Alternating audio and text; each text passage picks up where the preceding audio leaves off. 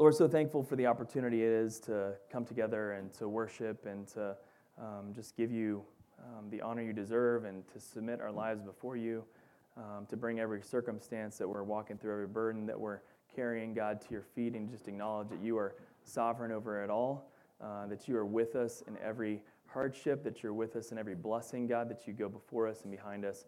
And so, God, we just give this time to you. May you be honored in it as we look at your word and are challenged by it. Uh, just stir our hearts and challenge us to be more like Christ uh, this day and, and every day forward.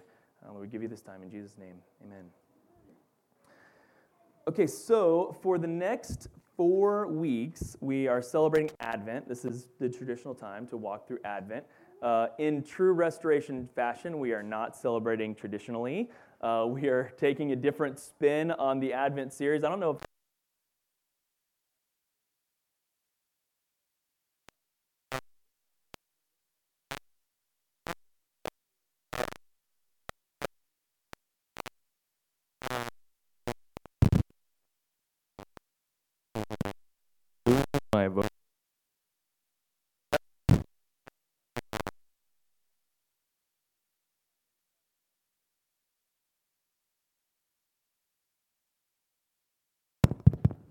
It's kind of there. Okay, maybe we're maybe we're back.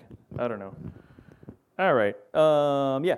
So for the next four weeks, we're we're looking at the Advent in terms of the coming of Jesus as a bridegroom, and so that's you know bride and groom, right? Jesus is the groom. The church is the bride, and so we're talking about that for a number of reasons. We just felt like it was a great time. We got like actually in this room three couples, one visiting that just got here. No pressure. Not telling anybody.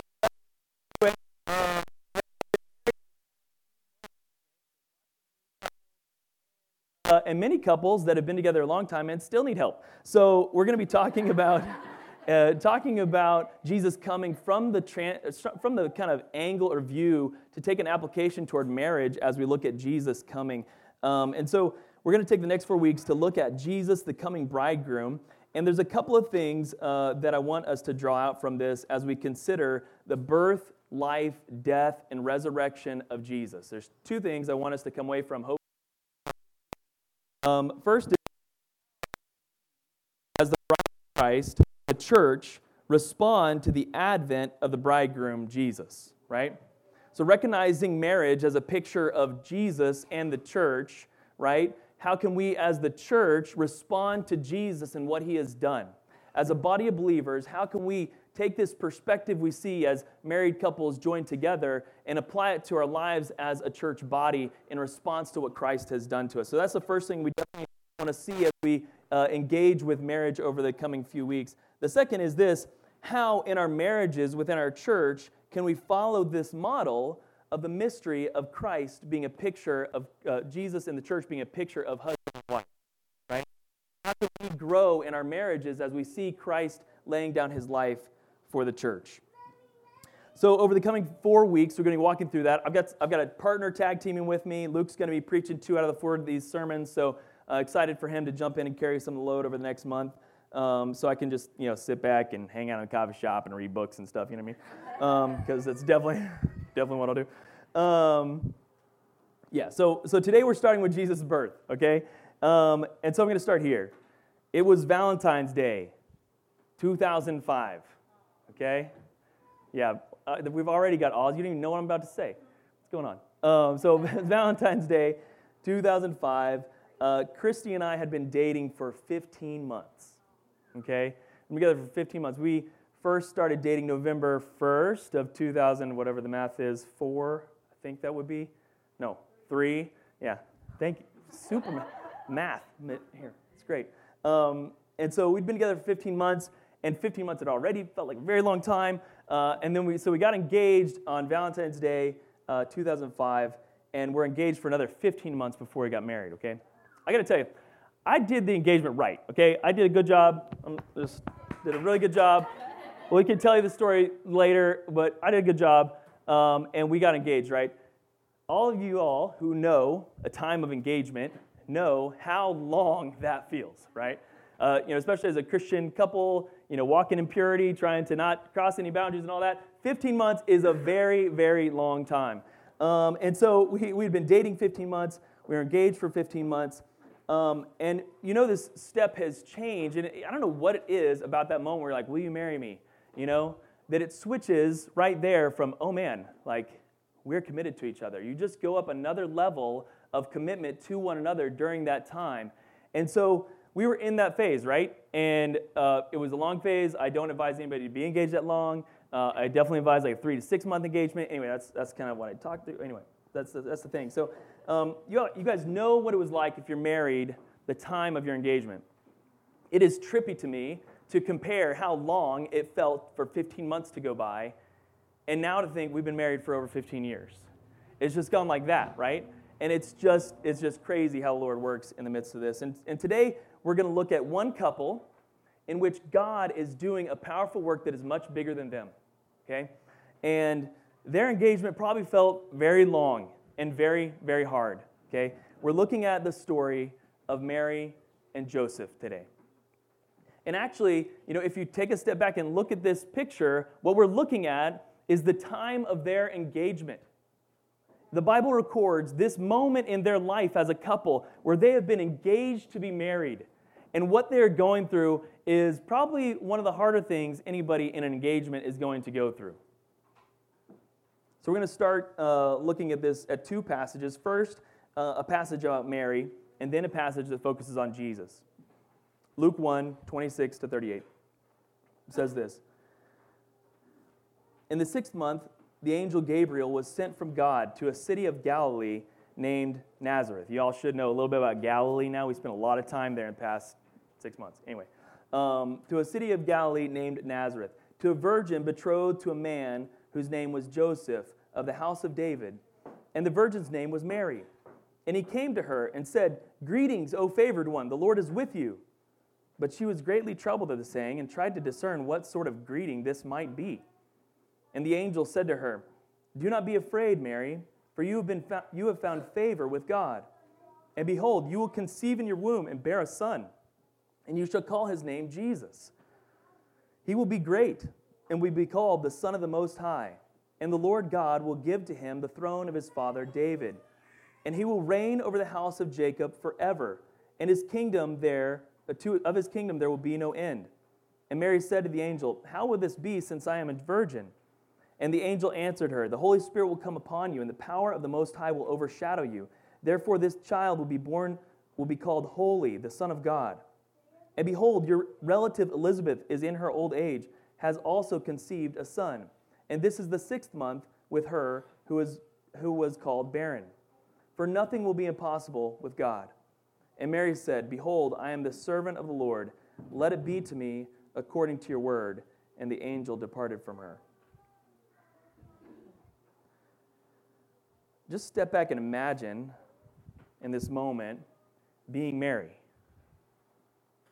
right? You, you, you've been engaged to this man, Joseph. You're looking forward to a wedding that is to come, and you're visited by Gabriel, who says, You're going to become pregnant. Just think of all the things that might be going through her head at this time when, when she's thinking about a time that, that should be focused on Joseph and her marriage to Joseph and, and what it's going to be like to start a family with Joseph. And the Holy Spirit comes to you through this angel and says, You're going to be with son, and you shall na- name him Jesus. This is a very difficult moment for probably a, a moment of, of just great confusion for her. I mean, you can't deny, right, when an angel shows up at your door and says this and such, right? Like, I mean, it's hard for her to deny her experience and go, that, well, that didn't happen. I'm just moving on, right? She had to receive, and she did receive this message from the, from the angel that this is going to happen.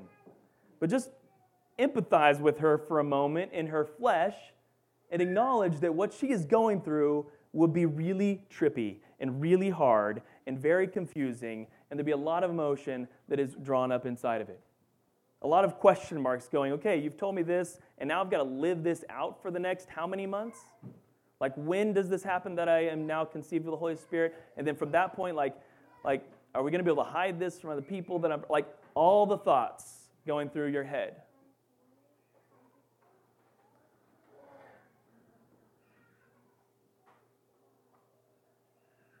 And yet she says, Behold, I am a servant of the Lord. Let it be to me according to your word.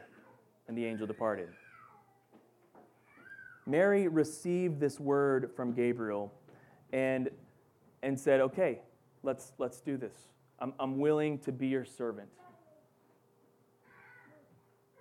Now, let's flip the coin and think about being Joseph. Joseph hasn't heard from the angel, right? No angel appeared to Joseph yet. Okay, no, no conversation has been had. Just sit with that for a moment, okay? Because it's very easy to look at these accounts separately because they've been actually recorded separately. So it's very easy to like separate them in our minds. But when you fuse these things together and think, okay, angel appears to Mary, says you're going to be with child, and you're going to name him Jesus. It's going to be a wonderful thing. He's going to be a powerful uh, uh, leader of the kingdom of God in the line of David. All this, right, is great words. But that's what Mary heard from, a, from an angel. And now think, Mary's going to now have to go to Joseph and be like, So, how was your weekend, Joseph? What did you do the past couple days since we saw each other? Oh, yeah, okay, well, I just saw an angel and he told me I was going to get pregnant. So, no big deal. Let's go get some lunch, right? Like, how strange would that be to be, be, receive this message from Mary? Just, just imagine yourself as Joseph across the table, the coffee table, whatever it is, from, from Mary, and she's just going, Hey, so an angel appeared to me. Um, turns out I'm going to be pregnant before we're married. Um, so I told him that'd be okay. And so what you think, right? This is where Joseph is at at this point, right? We don't really get that when we look at Matthew's account and Luke's account and just like separate them apart, but that's, that's where the tension is sitting in the relationship, right? You remember back to being engaged, there's already all this tension built up into what you're expecting and what marriage is going to be like, and then God's like, woo, here's a monkey wrench, right? And Mary and Joseph are going, what is going on? What are we to do? So that's where Joseph is at struggling to believe what Mary has said, probably wondering, I'm engaged to a lunatic. You know, like these are the thoughts that are probably going through his head at this point.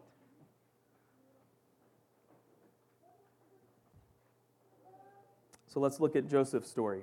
Matthew 1 18 to 25. Oh, start with verses 18 and 19. Now, the birth of Jesus Christ took place in this way. When his mother Mary had been betrothed to Joseph, before they came together, she was found to be with child from the Holy Spirit.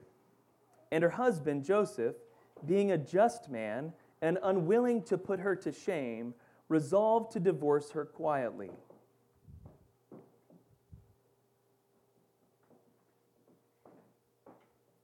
That's, that's where Joseph is at. Right? He's heard Mary say, Hey, um, uh, the Lord came to me and told me I'm going to have a baby.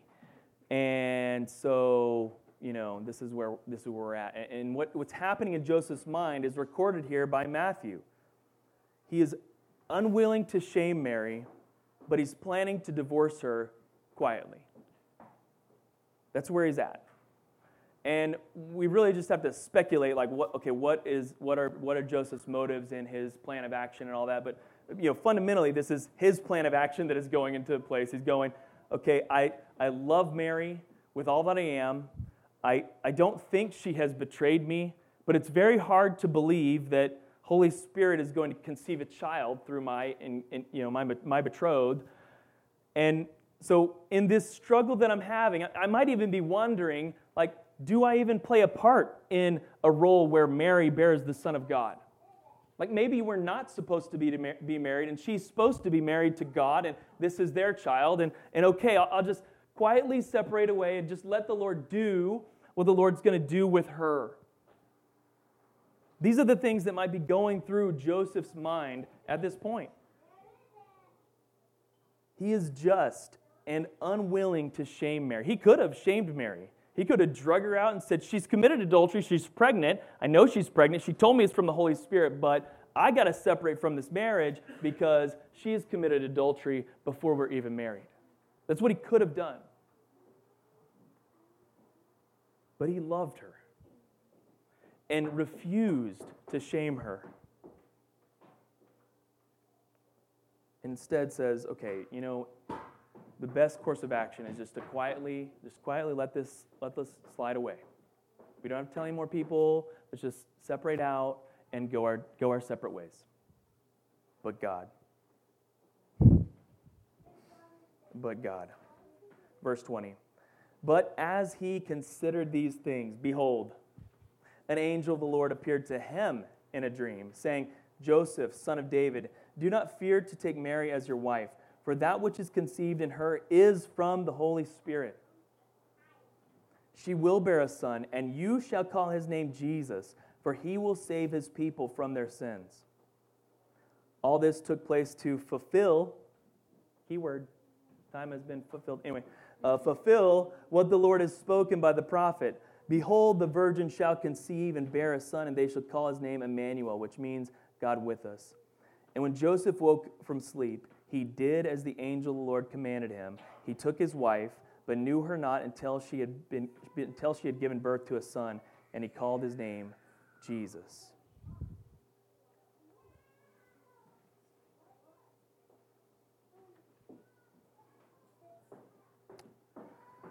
The Lord shows up to Joseph also, brings his comfort, and says very simply, This is from the Holy Spirit. Everything that Mary has told you about what is going on is true. And now I'm asking you to receive this child as your son. And you give him the name Jesus. God called Joseph to step into this role as the father of the Son of God on earth. And to be the one who calls his name, to name him, and say, This is Jesus. He is going to save his people. And Joseph, in response to God's word to him, does as the angel commands, takes Mary as his wife for however long their engagement period was remaining, right? Okay, just add the numbers together, maybe six months. And then knew her not until she'd given birth to a son.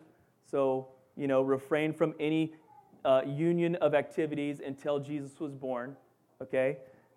And then called his name Jesus. This is what Jesus did, or what Joseph did in response to the Lord's call on his life. This is a powerful story and, and a lot of things going on in this moment. It's a circumstance unlike, uh, similar to, I should say, not unlike, not unlike, uh, circumstances we all run through, okay? We all, in our relationships with one another, and especially in relationships with marriage, come up against circumstances where the facts don't align. We don't understand how the facts are coming together. We have different opinions, different understandings. We're downloading things at different rates from the Lord. All this stuff is happening all the time. And this is just one picture of that with Joseph and Mary.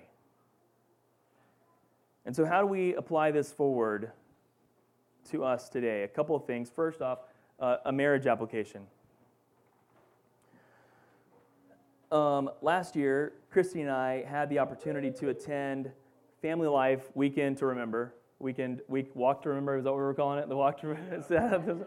the Weekend to Remember retreat. Uh, okay, I fully recommend this at any stage of your marriage. Okay, I don't know how long everyone's married, but I fully recommend this weekend or any you know conference like this. It's a guided, comprehensive, intimate checkup on the health of your marriage with lots of tools and encouragement to press on in your commitment to one another. Uh, men, if you and your wife haven't done this, or it's been a while since you've done this, I challenge you to make it happen.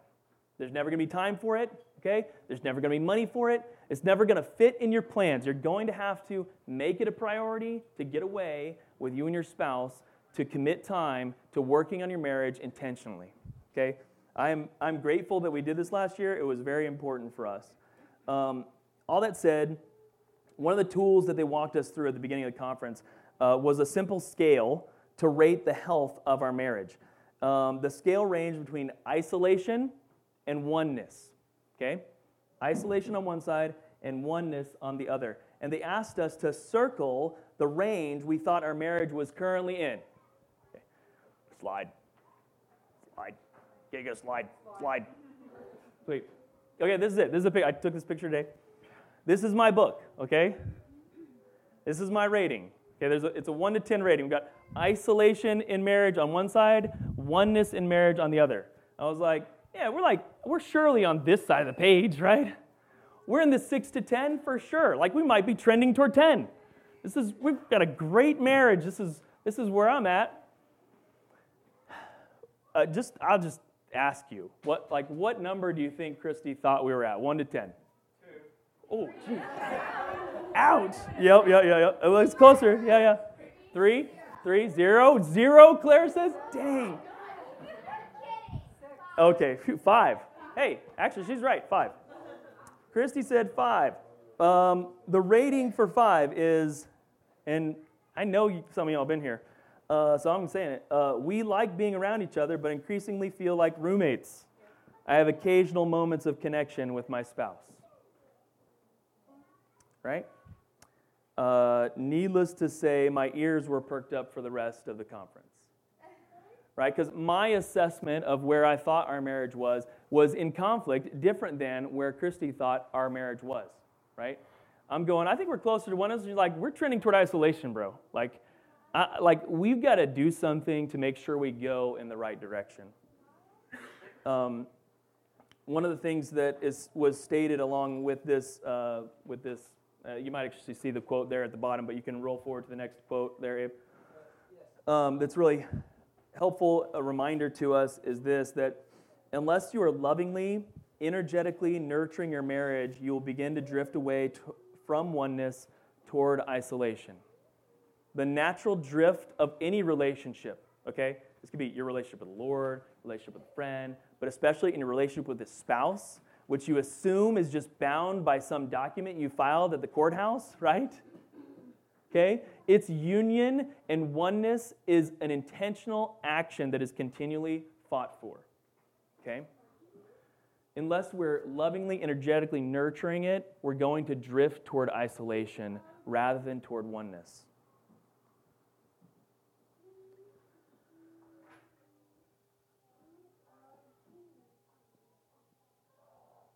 So, in light of that, I, wa- I want to kind of land the plane with a couple of things as we consider the story of Joseph and Mary, as we consider this concept of uh, isolation and oneness that is present in our marriage, that we need to be fighting for oneness rather than drifting toward isolation.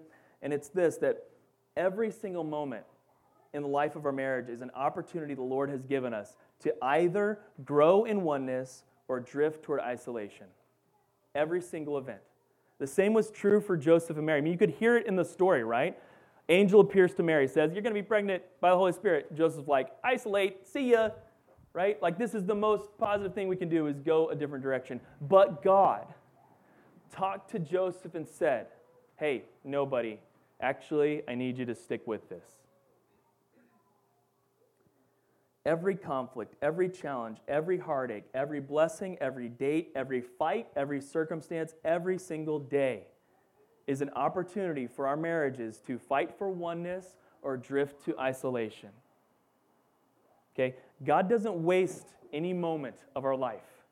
He's given every circumstance for a purpose to draw our hearts closer to one another. And in marriage, He wants to draw our hearts also closer to one another. And so everything we go through is an opportunity to either press into each other and fight for each other or drift into selfish isolation.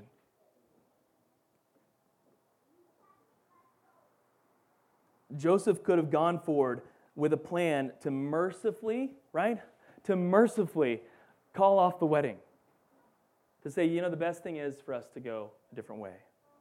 But God called him to do something different, and he obeyed. So you might be saying, well, yeah, yeah, yeah. But like, I mean, Joseph got an angel come speak to him in a dream. Like, you know, this isn't so easy for us. And so before we read back into the story and say, well, the Lord showed up to them and verbally instructed to do, the, do something hard, is he not present with us?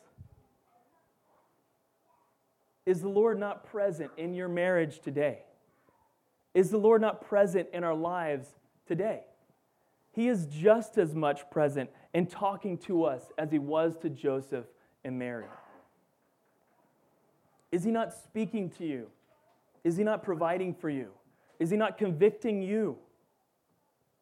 the very moment that we forget that the Lord is a part of our marriage is the moment we start fighting for ourselves and fighting in our own strength rather than fighting for the oneness and unity of our marriage. In marriage, God has called us to a very clear purpose in the kingdom of God to be a reflection of Christ and the church. We're going to be unpacking that a little bit more over the coming weeks as we look at the purpose of marriage and, and the mission of God through marriage and what He's doing in it and how He calls us to sacrifice and what He's calling us to hope for. But if we're going to move to oneness with our spouse, it's going to depend on us listening to the Lord's voice in our marriage. A key word in our time in the Gospel of Mark has been what? Over and over and over again. The disciples who kept sticking with Jesus were the ones who heard him. They're the ones who heard him, who listened, who heard the parable and said, Yeah, I know that there's food for the children at the table, but can I have the scraps? Right? The ones who heard him and listened. And so, if we're going to move to oneness, we have to be listening for the Lord's voice in our, ma- in our marriage, asking Him individually and together as couples what way He would have us to go.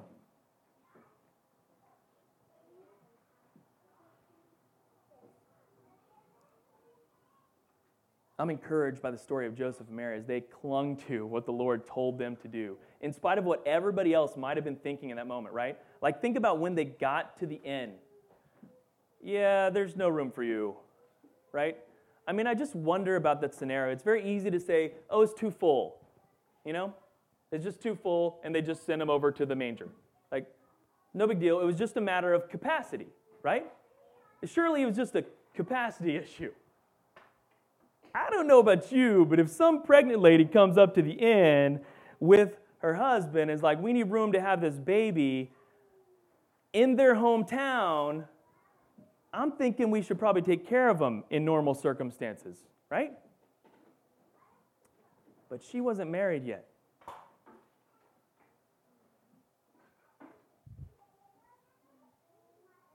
So they sent him aside to a manger. I don't know. Okay? That might be another alternative interpretation of the facts. Maybe she was ashamed. Maybe they were ashamed of her, that is, right? Uh, actually, why don't you go back here? We'll just make sure you're good over there in the manger. Joseph and Mary were one. They were willing to fight for what God had called them to do, and they were willing to have a baby in a manger if that's what it took. And you know what happened after that? Shepherds started coming from miles away, and so did wise men from thousands of miles away, giving gifts to a baby in a manger. What a beautiful testimony of following Jesus in a very unclear circumstance. If we're going to move toward oneness with our spouse, it's going to depend on us listening to the Lord's voice, not the voices around us. In the same way, marriage is this mysterious picture of Christ and the church. And we see this same challenge to us as a body of Christ. We are the bride of Christ, and every event that we face is an opportunity for the Lord that the Lord has given us to either to, to move forward in unity or separate in isolation. If we let things drift, they'll divide. But if we press in intentionally, we will remain unified and go forward in what God has called us to do. We must carefully listen to the Lord and to one another that we might see this thing happen that's shown in John 17 22 to 23. The glory that you have given me, I have given them, that they may be one, even as we are one. I and them, and you and me that they may become perfectly one, so that the world may know that you sent me and loved them, even as you loved me. Church, if, if we're going to be one with Jesus, we have to be intentional about a relationship with Him. We have to know Him, spend time with Him, and respond to what He is calling us to do, what He's saying to our hearts as a body If we don't do that, if we're not doing that as individuals and as a church corporate, we aren't listening to what the Lord is saying, then we're just going to drift into isolation from Him and have no purpose in existing. But if we press into what God has called us to do, this is what happens. I and them, you and me, uh, I and them, and you and me, that they may become perfectly one, so the world may know that you sent me and loved them even as you love me. That the love God has for the Son, Jesus Christ, will be felt in the church as it's represented in this world. And the world around looks on and says, I want something of that much vulnerability and unity and, and oneness that, you are, that is on, on display right here. We commit as a church to fight for that in our marriages and as a body. May we look to the scriptures every single day, seeking what the Lord would have us to do, listening to what He would have us to say, not worried about what the outside thinks, but worried about what Jesus thinks in every single circumstance, that we could see on display the Lord's glory in our world. Let's pray. Lord, we're so thankful for Jesus and His coming. We're so thankful that um, just the, the care you have in the incarnation. God, you, in coming to earth, in the process of coming to earth, you cared about Mary's heart. And you cared about Joseph's heart. And you guarded them, protected them, set yourself in front and behind and beside them. Lord, you, you provided for them. You helped them to, to lean in to what you had called them to do. God, you gave them a very clear revelation because what they were walking through was so difficult to walk through with all the other voices that could be speaking to them, God. God, help us not look at that as some far off fairy tale, but help us realize the same thing is happening today. You are speaking to us, husbands and wives. You are speaking to us about every circumstance. Help us press in toward unity under Christ. And you are speaking to us as a church. You have laid your life down for us as our Savior. And in response, as your bride, we gush with love and honor due to your name. And so, God, make us one as a bride, that we might be presented to you spotless and holy, God.